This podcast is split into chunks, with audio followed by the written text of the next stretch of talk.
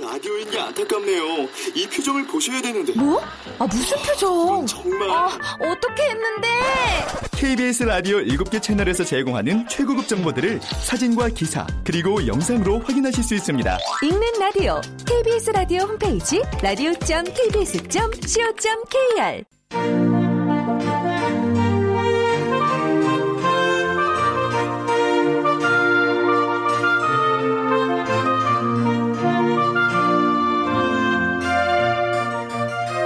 라디오 문학관 한국인이 사랑하는 우리 문학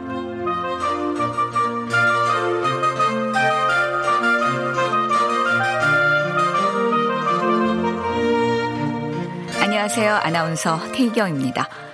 라디오 문학관 오늘 함께 하실 작품은 김종일 작가의 당신이 죽어야 하는 일곱 가지 이유입니다. 김종일 작가는 2004년 제3회 황금 드래곤 문학상에 몸으로 대상을 수상하면서 작품 활동을 시작했습니다.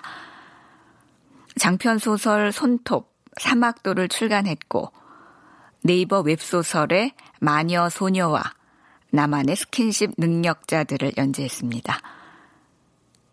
KBS 라디오 문학관 한국인이 사랑하는 우리 문학 김종일 작가의 당신이 죽어야 하는 일곱 가지 이유 함께 합니다.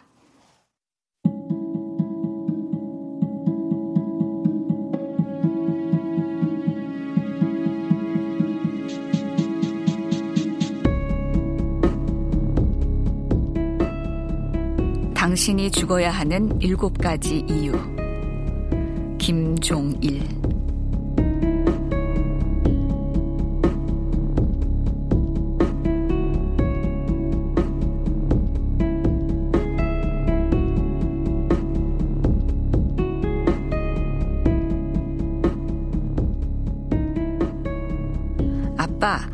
사람이 왜 사람을 죽여요? 아들이 6살 때인가 TV 뉴스를 보다 물어본 적이 있습니다. 아마 어디서 일어난 살인사건 보도를 보던 중이 아니었나 싶네요.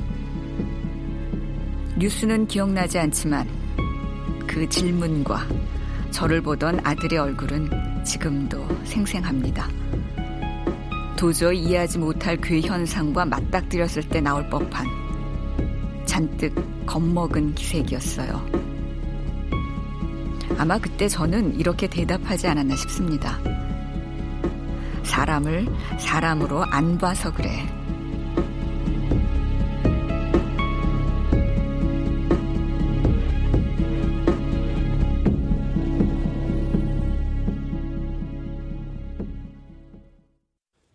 아마 당신도 제 아들과 비슷한 의문을 품을지도 모릅니다. 왜 하필 내가, 내가 죽어야 돼? 도대체 이유가 뭐야? 억울할 테지요. 이해합니다. 따지고 보면 억울하지 않은 죽음이 사연 없는 죽음이 어디 있겠어요. 그래서 당신이 죽기 전에 그 이유를 알려주려고 합니다. 경솔. 이것이 당신이 죽어야 할 첫 번째 이유입니다.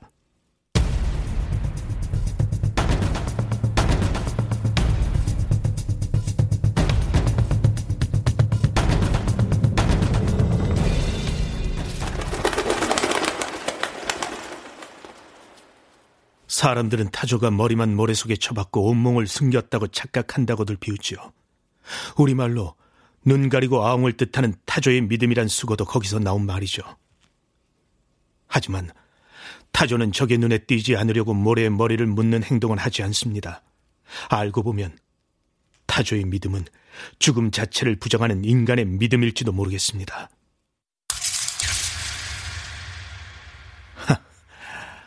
어떻습니까? 당신은 당신의 죽음을 받아들일 준비가 되었나요?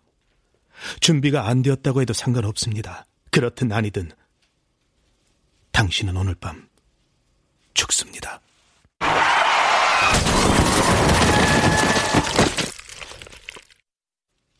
아들은 인도를 걷다가 죽었습니다. 그것도 제 눈앞에서요.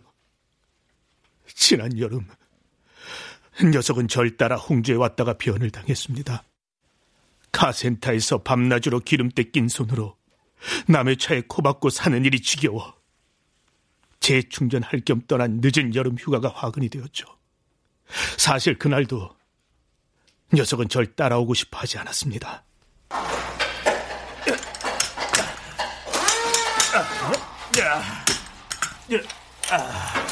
아빠, 보내주세요. 네? 자, 아, 열일곱밖에 안 된 놈들이 배낭여행은 무슨, 안 돼! 여보, 그렇게 탁 잘라서 안 된다고 하지 당신이 말고. 더 나빠. 안 되는 거 안 되는 거야. 배낭여행은 무슨? 아이고, 참. 차라리 배낭여행을 보냈더라면, 집에 두고 아내랑 둘만 내려왔더라면, 그날 밤 그냥 숙소에서 자게 내버려 두었더라면, 그 일을 겪은 뒤로 수천 번 아니, 수만 번은 곱씹었던 가정입니다. 하지만 이미 벌어진 죽음에 경우의 수 따위는 없습니다.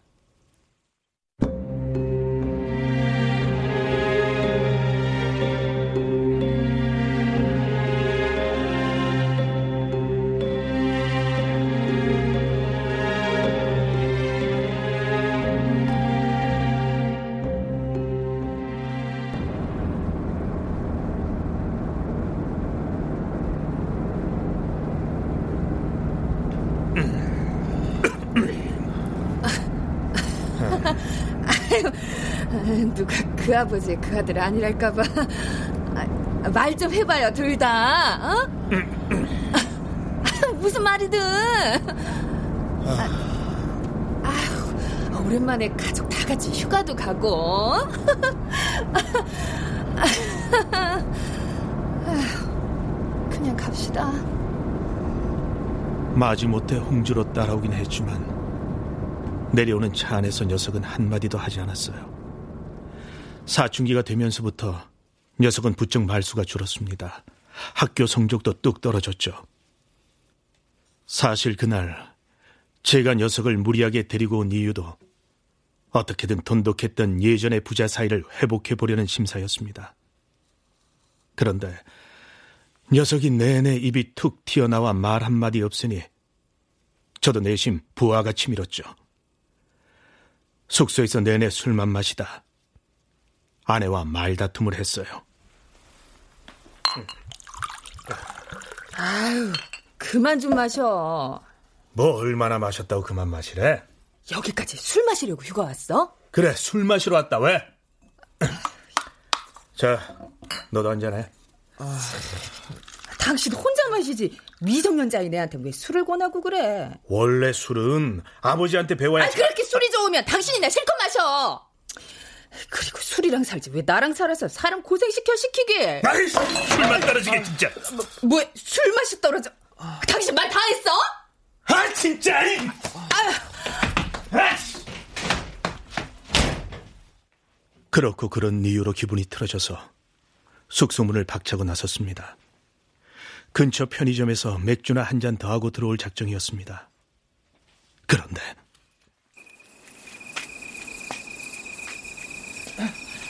아빠!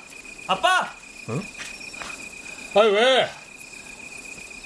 저기, 아빠, 저, 할 말 있는데요.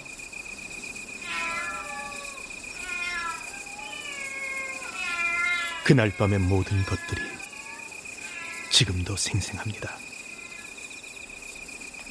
어, 할 말이 뭐냐? 어? 아빠, 운동화 끈이요. 그 녀석이 뭐라 입을 열려다 제 발밑을 내려다 봤습니다.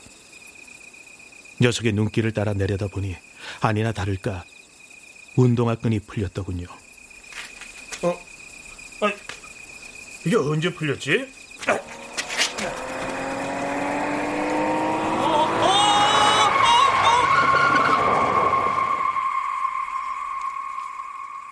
걸음을 멈추고 쪼그려 앉아 끈을 고쳐 매는데 등 뒤가 확 밝아지면서 차바퀴가 낑 미끄러지는 굉음이 났습니다. 깜짝 놀라서 돌아봤더니 까만 승용차 한 대가 인도턱을 뛰어넘어 획 달려들더군요. 차의 속도가 워낙 엄청나서 피하고 자시고 할 틈이 없었죠. 그대로 부딪혔습니다. 솔직히 아무 느낌도 없었어요. 몸이 붕 떠오른 느낌만 들었죠. 충격이 너무 크면 통증도 못 느낀다는데 아마 그래서였겠죠.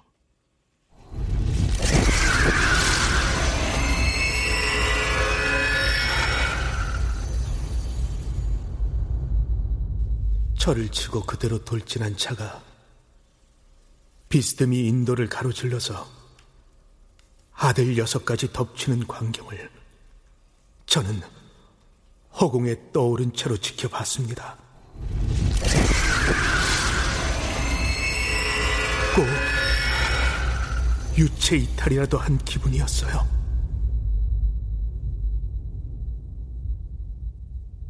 사고 시점에 가게라도 있었더라면 약간이나마 완충작용을 해줬을지도 모르지만 운이 나빴어요.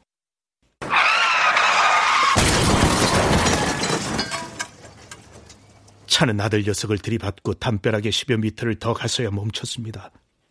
허공에 붕 떠올랐던 제가 날아가서 퍽 떨어진 지점이 하필이면 아들 앞이었습니다. 정신을 잃지는 않았어요. 다만 시각을 뺀 모든 감각이 사라졌을 뿐이죠.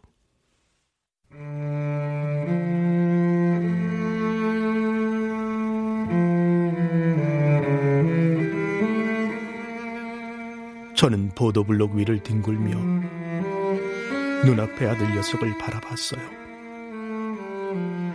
녀석의 얼굴은 하얗게 질려 있었습니다. 그렇게 창백한 얼굴을 본 적이 없어요.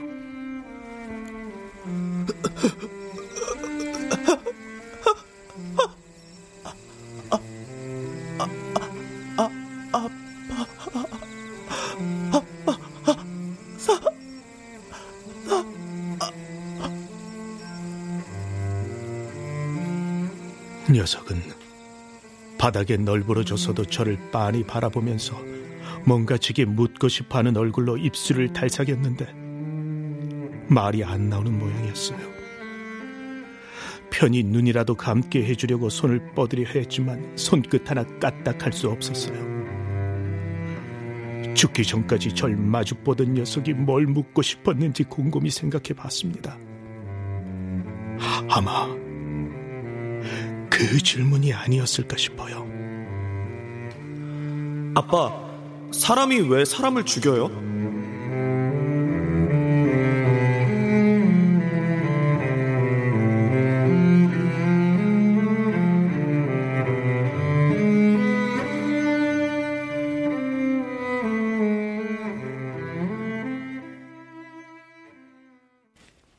나중에 알게 되었지만 우리를 친 승용차는 외제 승용차였어요. 당신은 그런 사고를 내고도 그날 현장에서 뺑소니를 쳤습니다. 오른쪽 차체가 아예 뭉개지다시피 한 데다 운전석 에어백까지 터진 차를 끌고서요. 안전벨트도 매지 않았던 당신이 무사한 데에는 오로지 제때에 터진 에어백의 공이 컸습니다. 하지만 당신의 운도 딱 거기까지였습니다. 그날 사고 현장에서 1km밖에 안 떨어진 데에서 경찰이 음주운전 단속 중이었으니까요.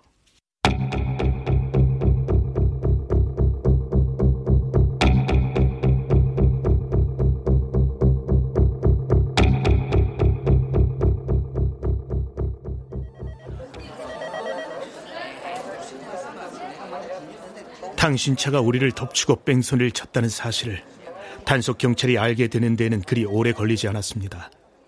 당신은 사고 낸 사실을 인정했고 그대로 수갑을 차고 연행되었습니다. 당신이 사고 낸 이유를 말하는데 기가 막혔습니다. 아, 아 피곤해서 잠깐 졸았는데 그만. 고속도로도 아닌 시내에서 그렇게 과속으로 달리다 인도를 덮쳐 한 생명을 죽인 이유치고는 어처구니 없도록 공색했죠.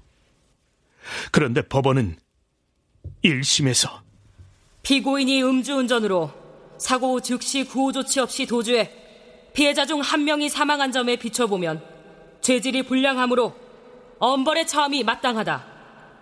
피고인에게 징역 4년을 선고한다. 하, 징역 4년. 그나마 당신은 형량이 너무 무겁다며 항소했습니다. 항소심에서 전 당신이 10년 이상의 징역을 받게 되기를 바랐습니다. 그런데 법원은 피고인이 잘못을 깊이 뉘우치는 점, 종합보험에 가입한 점 등을 감안해서 피고인에게 징역 3년 6개월을 선고한다. 당신이 잘못을 깊이 뉘우쳤다는 말은 사실이 아니었습니다. 아내에게 들은 바로는 당신은 사과 한마디 없었다더군요. 오히려 내 아들 살려내라고 아내가 달려드니 눈에 쌍심지를 켜고 손까지 지켜들었습니다. 사람을 죽여놓고 잘못됐다 사과 한마디 없이 야, 네가 사람이냐? 내 아들 내 아들 살려내! 아, 나도 어쩌라고! 후안 무치. 그것이 당신이 죽어야 할 두 번째 이유입니다.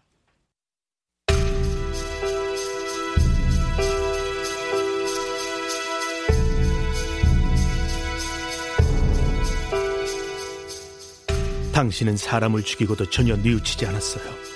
오히려 재수가 없었다고 잘못에 비해 무거운 형을 받았다고 억울해했죠. 그리고 당신은 남이 당신에게 끼친 피해는 사소한 일까지 낱낱이 기억하지만 당신이 남에게 끼친 피해는 기억하지도 못하고 기억하려고 하지도 않아요. 정확히 말하면 당신은 객관적인 현실을 보고 싶어 하지 않습니다. 타조의 믿음. 그것이 바로 당신이 죽어야 할 세 번째 이유입니다.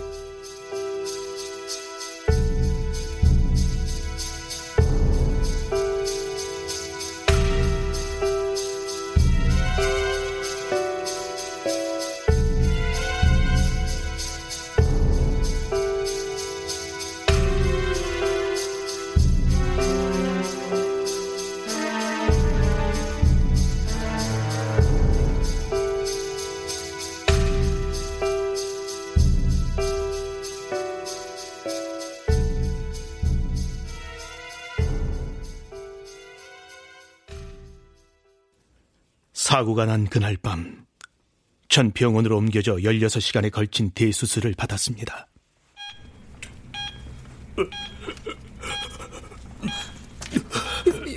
여보, 여보, 내가 누군지 알아보겠어? 내가 누구야? 명호는, 우리 명호는. 어, 걱정 마. 저, 다른 병실에서 치료 잘 받고 있어. 저는 아내의 대답이 거짓말이라는 사실을 알아차렸어요. 명호, 제 아들이 숨을 거두는 순간을 눈앞에서 직접 봤으니까요. 알고도 모른 척 했습니다. 그때만큼은 저도 타조의 믿음을 붙들어 보고 싶었습니다. 혹시 사고 순간의 충격으로 헛것을 봤을지도 모른다고 생각하고 싶었어요. 타조의 믿음이 필요한 일은 또 있었습니다.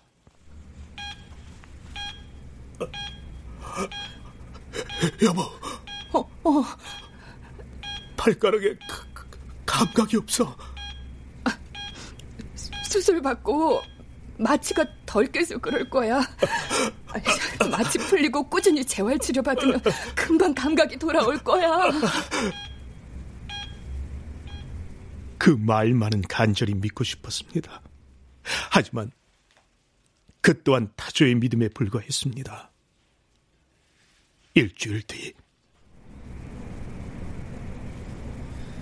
아, 이 환자분께서는 외상성 척추 손상에 의한 하반신 마비입니다. 하, 하반신 마비요? 네, 유감스럽게도 그렇습니다. 뇌를 둘러싼 경막 안쪽에 뇌혈관이 터져서 피가 뇌와 바깥 경막 사이에 고이는 외상성 경막하 출혈도 있었습니다. 뭐, 하지만 다행스럽게도 수술로 고인 피는 모두 빼냈습니다. 뭐, 그리고 뇌압을 줄이는 약을 투약한 덕분에 고비는 넘겼습니다만 다만 다만 뭐죠? 평생 두 발로 걷지는 못할 것 같습니다. 의사 선생님, 재활 치료만 잘 받으면 걸을 수 있는 거 아니에요? 요즘은 재활 치료법도 좋아졌다면서요. 아, 뭐 글쎄요. 뭐 일단 안정이 최고니까 지켜봅시다.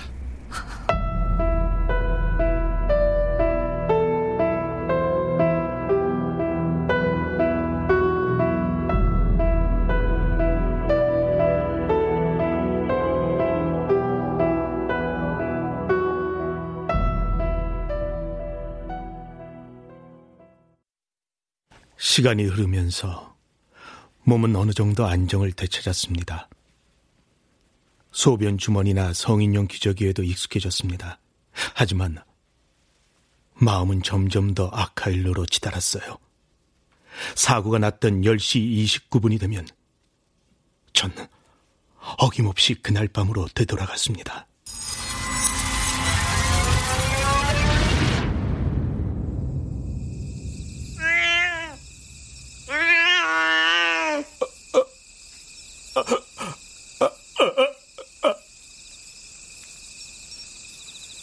그날과 다른 점이라고는 딱 하나. 곧 사고가 벌어진다는 사실을 제가 미리 알아차린다는 점입니다. 하지만 아들 녀석에게는 그 어떤 말도 할 수가 없었어요. 사고를 막을 만한 그 어떤 행동 또한 못합니다.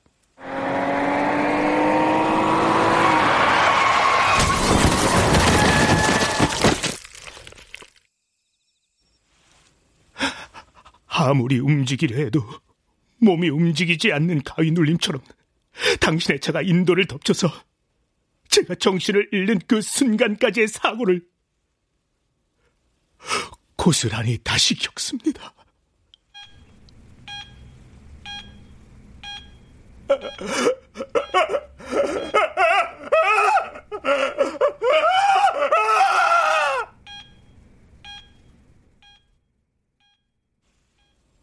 눈을 떠보면 사고 현장이 아니라 병실이에요.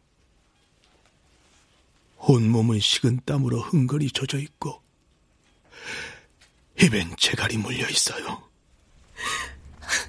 여보! 당신 왜 이래? 나 알아보겠어? 아, 자, 자, 잠깐. 아, 왜 밤만 되면 발작을 하는 거야? 어? 내가 또 발작했어. 그러니까 입에 재갈을 물렸지. 혀 깨물까봐. 눈도 까디짓고 그러다가 까무러치고 온몸을 들썩이면서 개거품을 쏟아내고 아우 밤 10시 29분만 되면 매번 그러니 원 난 시간만 되면 그러는 거 오죽하면 그럴까 싶다가도 저 혹시 당신 뇌를 다친 거 아닐까? 뇌? 어 내일은 뇌를 한번 찍어보자고 해야겠어. 뇌전증으로 의심받아 MRI도 찍고 뇌파 검사까지 했어요.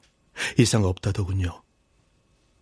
아내는 뇌수술 후유증을 의심했는데 의사는 외상후 스트레스 장애라고 진단했습니다.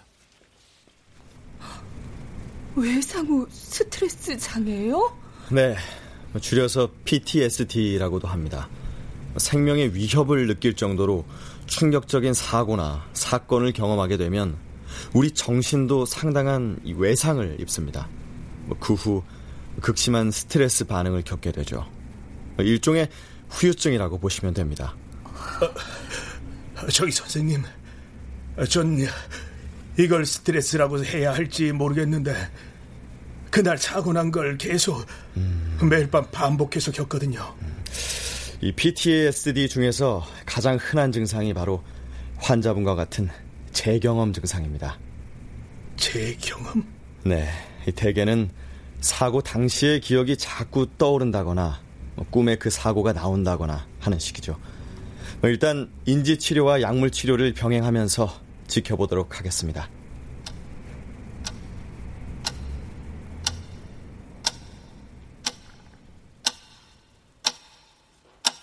상황은 나아지지 않았습니다.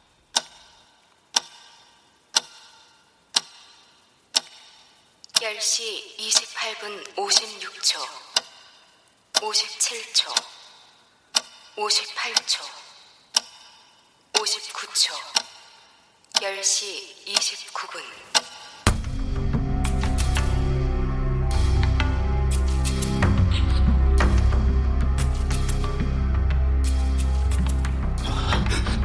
매일 밤 10시 29분마다 한 번도 빠지지 않고 그 지옥 같은 경험을 되풀이하는 기분이 어떤지 당신은 아십니까? 당신은 죽었다 깨어나도 모릅니다. 병실의 시계란 시계를 모두 없앴습니다. 그래도 10시 29분에는 생체 시계라도 내장된 듯 그 시간이면 알람처럼 눈앞이 캄캄해지고 까무룩 정신을 잃고 그 망할 제 경험을 되풀이합니다.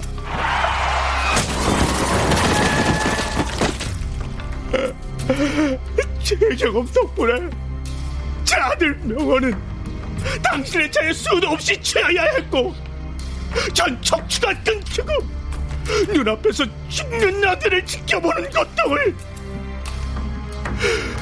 수도 없이 다시 겪어야 했습니다.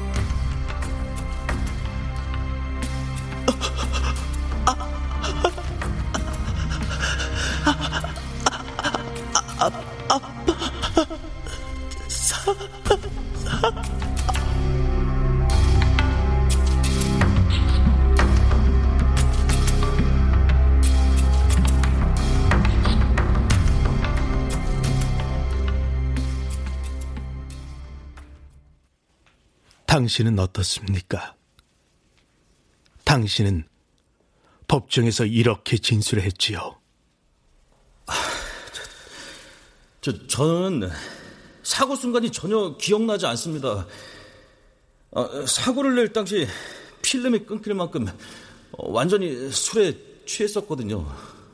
당신은 우리를 지옥으로 몰아넣고도 그 사실을 전혀 기억하지 못했어요. 망각. 그것이 바로 당신이 죽어야 할 네 번째 이유입니다. 아는 석 달을 못 견디고 제 곁을 떠났습니다. 여보, 정말 미안해. 그날 당신 못 나가게 붙잡았어야 했는데. 거, 우리 명호 한 맺힌 거, 내가 다 가져갈게. 아내는 16층 아파트 난간에서 몸을 던졌습니다. 저는 지금 살아있는 사람이 아닙니다. 일가족 살해. 그것이 바로 당신이 죽어야 할 다섯 번째 이유입니다.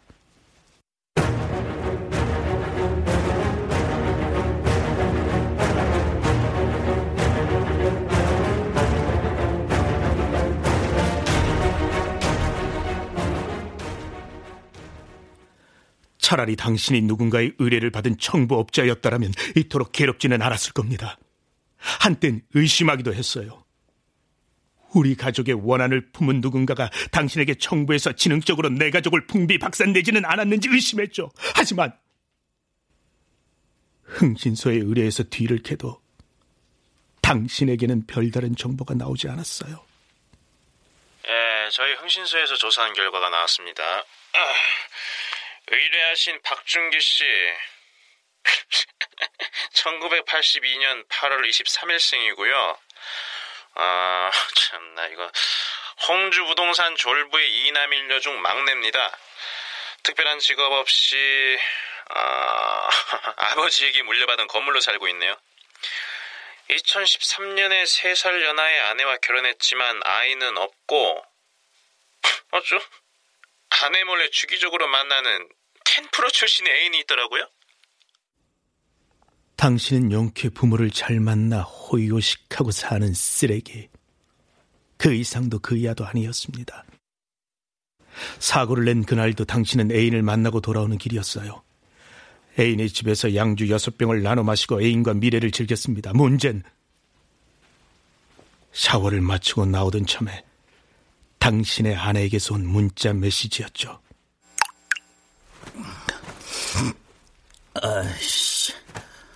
아, 왜 자꾸 문자질이야, 이씨. 오늘이 무슨 날인지 알아? 오늘? 어, 아, 마, 맞다. 아우, 오늘 결혼 기념일인데, 이씨. 아이씨.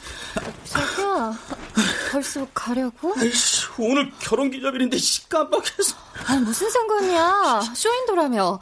자기 사랑은 나 아니야? 아, 내가 그녀를 사랑해서 이러냐? 그녀 아버지 돈 때문이지. 씨, 아, 성질은 또 얼마나 더러운데. 야, 들키면 고쳐봐. 야, 나 먼저 간다. 야.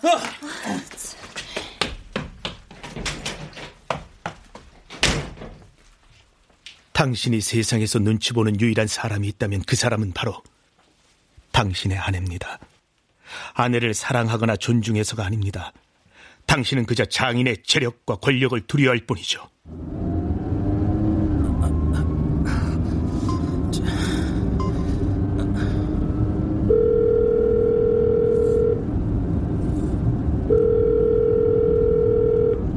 지금은 전화를 받을 수 없사오니 아이씨, 아 전화를 안 받아. 아이씨. 문자? 당신 목소리 듣기 싫으니까 하고 싶은 말 있으면 문자로 해. 아이씨, 운전 중인데 무슨 문자로 하라고, 이씨. 아이씨. 아, 여보. 아, 나 지금 가고 있어.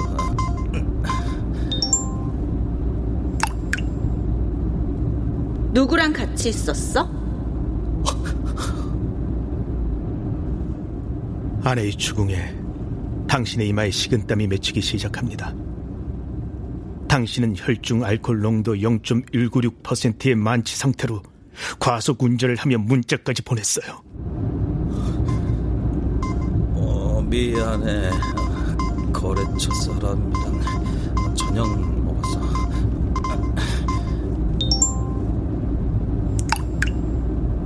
하, 다른 걸 먹은 건 아니고?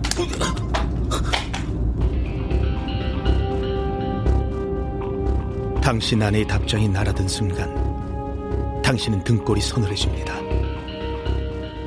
당황한 당신은 전화기를 바닥에 떨어뜨립니다.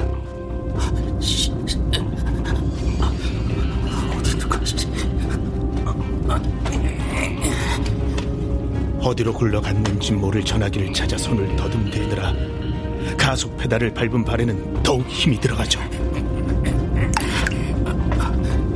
아이, 참, 전화기가 어딜 간 거야? 이제 저 멀리 인도를 걸어가는 두 남자의 뒷모습이 보입니다. 저와 제 아들입니다. 거부를 돌아야 할 당신의 차가 그대로 인도턱을 타 넘습니다.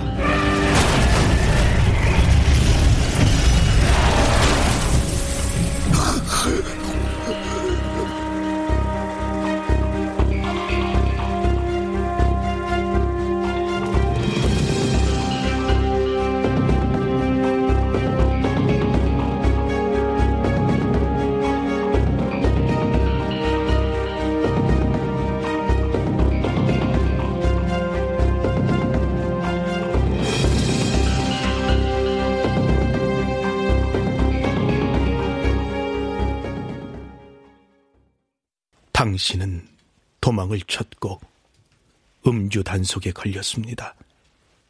경찰이 차창을 두들길 때 황급히 전화기의 전원을 끄고 운전석 밑으로 내던졌습니다. 그리고 법정에서는 음주운전에 졸음운전을 했노라고 거짓 진술했죠. 위증. 그것이 바로 당신이 죽어야 할 여섯 번째 이유입니다. 그날의 정황을 제가 어떻게 이토록 자세히 아는지 궁금한가요? 답은 간단합니다. 당신 곁에서 낱낱이 지켜봤으니까요. 아내가 죽은 뒤로 PTSD 증상은 더더욱 심해졌습니다.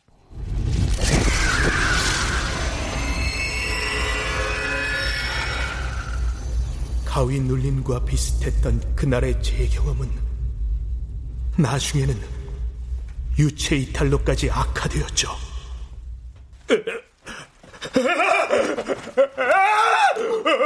이 원장은 또 발작을 시작하네? 선생님, 선생님! 중환자실로 빨리 좀 와주세요! PTSD 환자 또 발작 시작했어요! 내가 발작하는 게 보여. 뭐지? 유체 이탈? 이런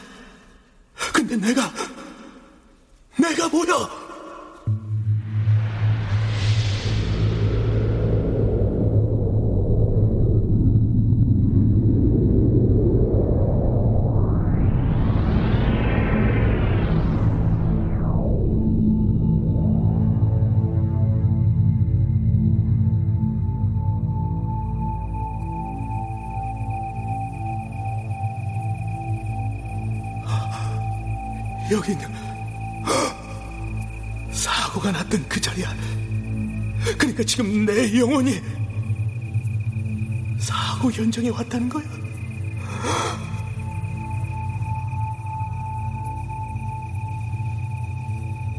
언제부터인가 제 영혼이 제 몸에서 별개의 생명체처럼 떨어져 나와 허공을 떠돌며 사고 현장을 내려다보는 식으로까지 발전했습니다. 제 경험이 일어나는 순간도 10시 29분에서 점점 더 앞당겨지고 뒤로도 늘어났어요. 저는 영혼처럼 허공을 떠다니며 사고 전후의 과정을 제 3의 눈으로 지켜봤고 지나가는 저와 제 아들의 귀에 대고 외치기도 했어요. 사고라니까 어서 피해!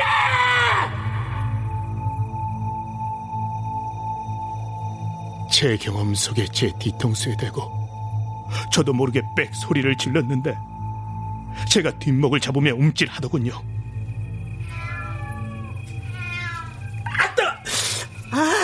뭐야? 목인가? 아이씨.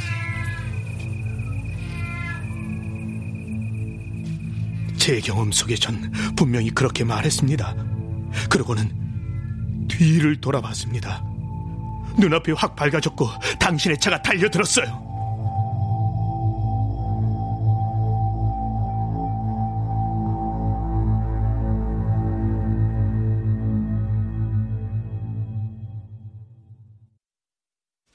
그날의 제 경험에서도 사고는 그대로 벌어졌습니다. 하지만 다음 날 눈을 떴을 때엔 뭔가가 달라졌다는 느낌이 들었죠. 어, 환자분, 이제 정신이 좀 드세요? 아, 어젯밤에도 발작을 해서. 움직인다. 움직여요. 간호사 선생님, 제 오른발 발가락이 움직여요. 에, 그건 망상. 보세요. 움직이잖아요. 발가락이 움직여요. 어, 어, 정말이네? 어, 의사 선생님 불러올게요. 어젯밤에 내가 본 것. 내가 날 불러서 운동화 끈을 매지 않았어. 그래서 내 오른발이 다치지 않은 거야.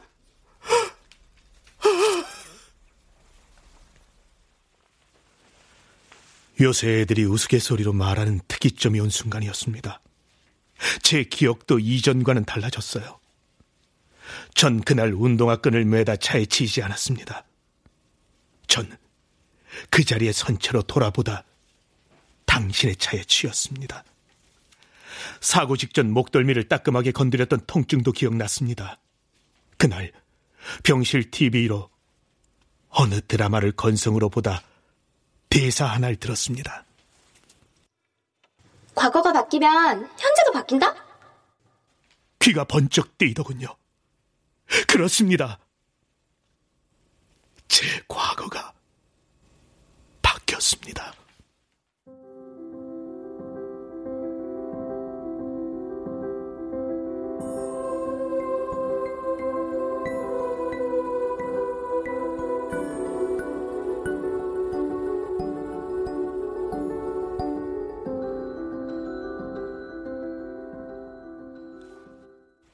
바뀌기 이전의 과거를 기억하는 사람은 세상에 오직 저뿐이었어요. 그 지옥 같았던 PTSD 속의 제 경험이 현지에서 과거를 이어주는 끈이 될 줄은 상상도 못했던 일이었습니다. 의사에게 사실을 털어놓으려다 간뒀습니다. 누가 제 말을 믿어주겠습니까? 그 뒤로 제 경험이 찾아올 때마다 전 과거를 뒤바꿀 실험을 수도 없이 진행했습니다. 무엇보다 아들 명호를 살리는 일이 급선무였죠. 제 경험 속에서 유체를 이탈한 절, 편의상 영체라 부르겠습니다.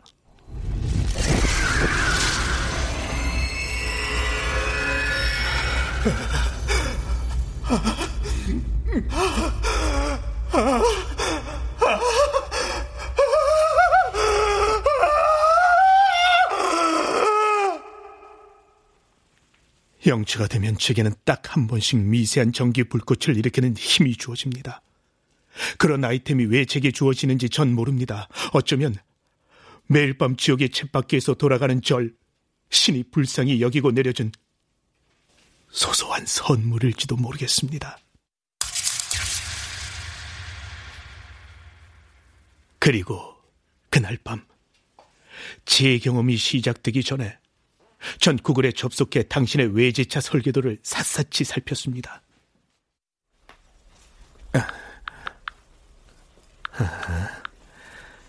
내가 카센터에서 일한 거 감사하게 될 줄은 몰랐네. 그놈이 탄 외제차의 에어백 모듈이라. 아, 그날 그놈은 안전벨트를 매지 않았어. 에어백이 터지더라도 안전벨트를 매지 않은 놈을 죽이려면 아, 그러면서 아들과 내가 살기 위해서는 인도로 넘어오기 전에 뭔가 부딪혀야 하는데 아, 뭐가 있지? 뭐가 있을까? 아, 그래, 그 방법.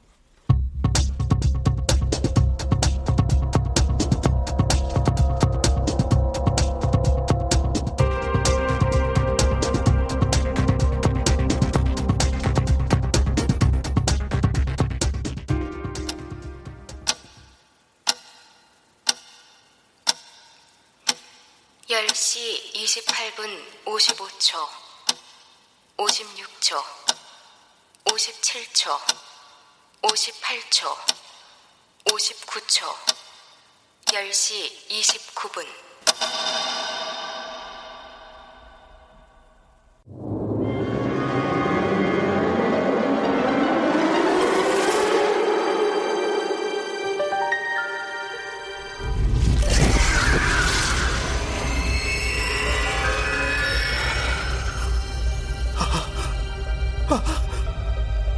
또 사고 현장에 왔어. 아, 이번엔 반드시 성공해야 돼.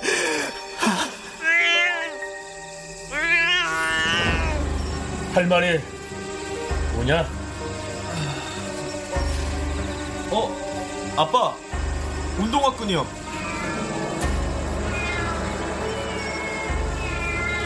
제 경험 속의 저와 명호가 대형 음식물 쓰레기통을 지나친 사이 영체인 전 그 주위를 머뭅니다. 목표는 쓰레기통 위의 길고양이들이에요. 녀석들을 희생시킬 뜻은 없습니다. 오히려 녀석들을 저와 제 아들의 호위병으로 이용할 작정이에요.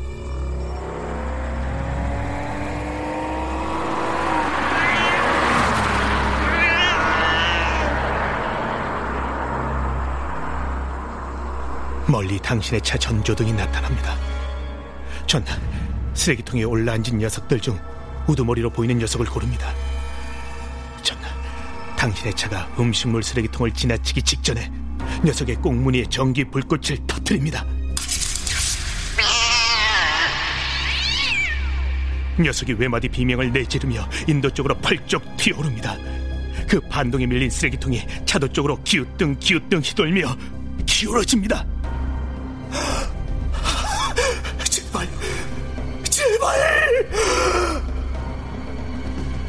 음식물이 절반쯤 차 있던 탓에 반동을 버틸 여력이 없던 쓰레기통이 마침내 차도로 쿵 쓰러집니다.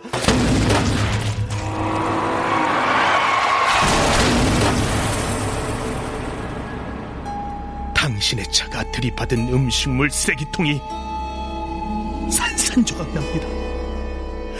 에어백의 충돌 감지 센서가 그 충격을 감지해 에어백 모듈로 보냈고 안전 센서 역시 그 충돌을 사고로 판단합니다.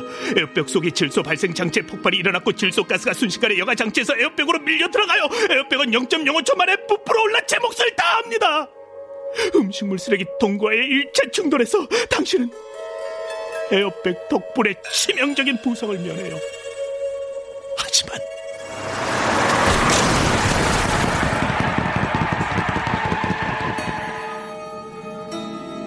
당신의 차 앞바퀴는 원래 사고 지점보다 5, 6m 앞선 지점에서 인도턱을 긁어 대다 펑 터집니다.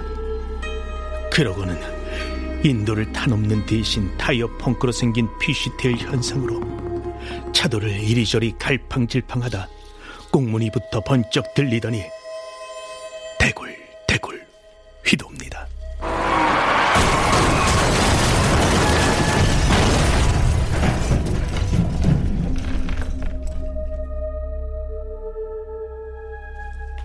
사방팔방으로 파편이 날리고 중간에 뭔가가 차 밖으로 튕겨나와 아스팔트 위에 휘조각처럼 나뒹굴어요. 당신입니다. 안전벨트를 매지 않은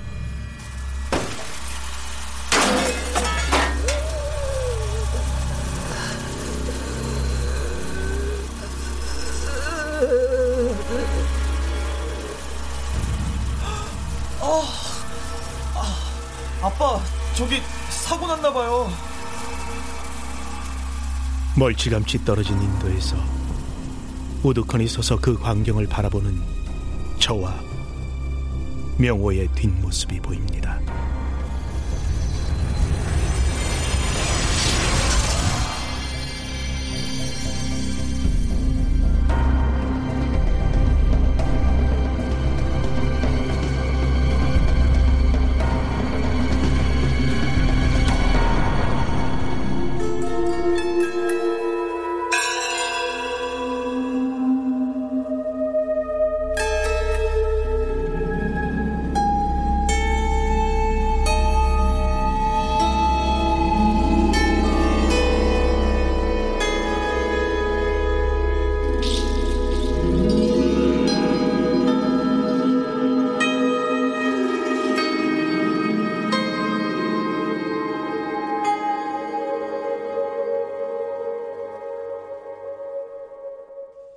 당신에게 들려줄 제 이야기는 여기까지입니다.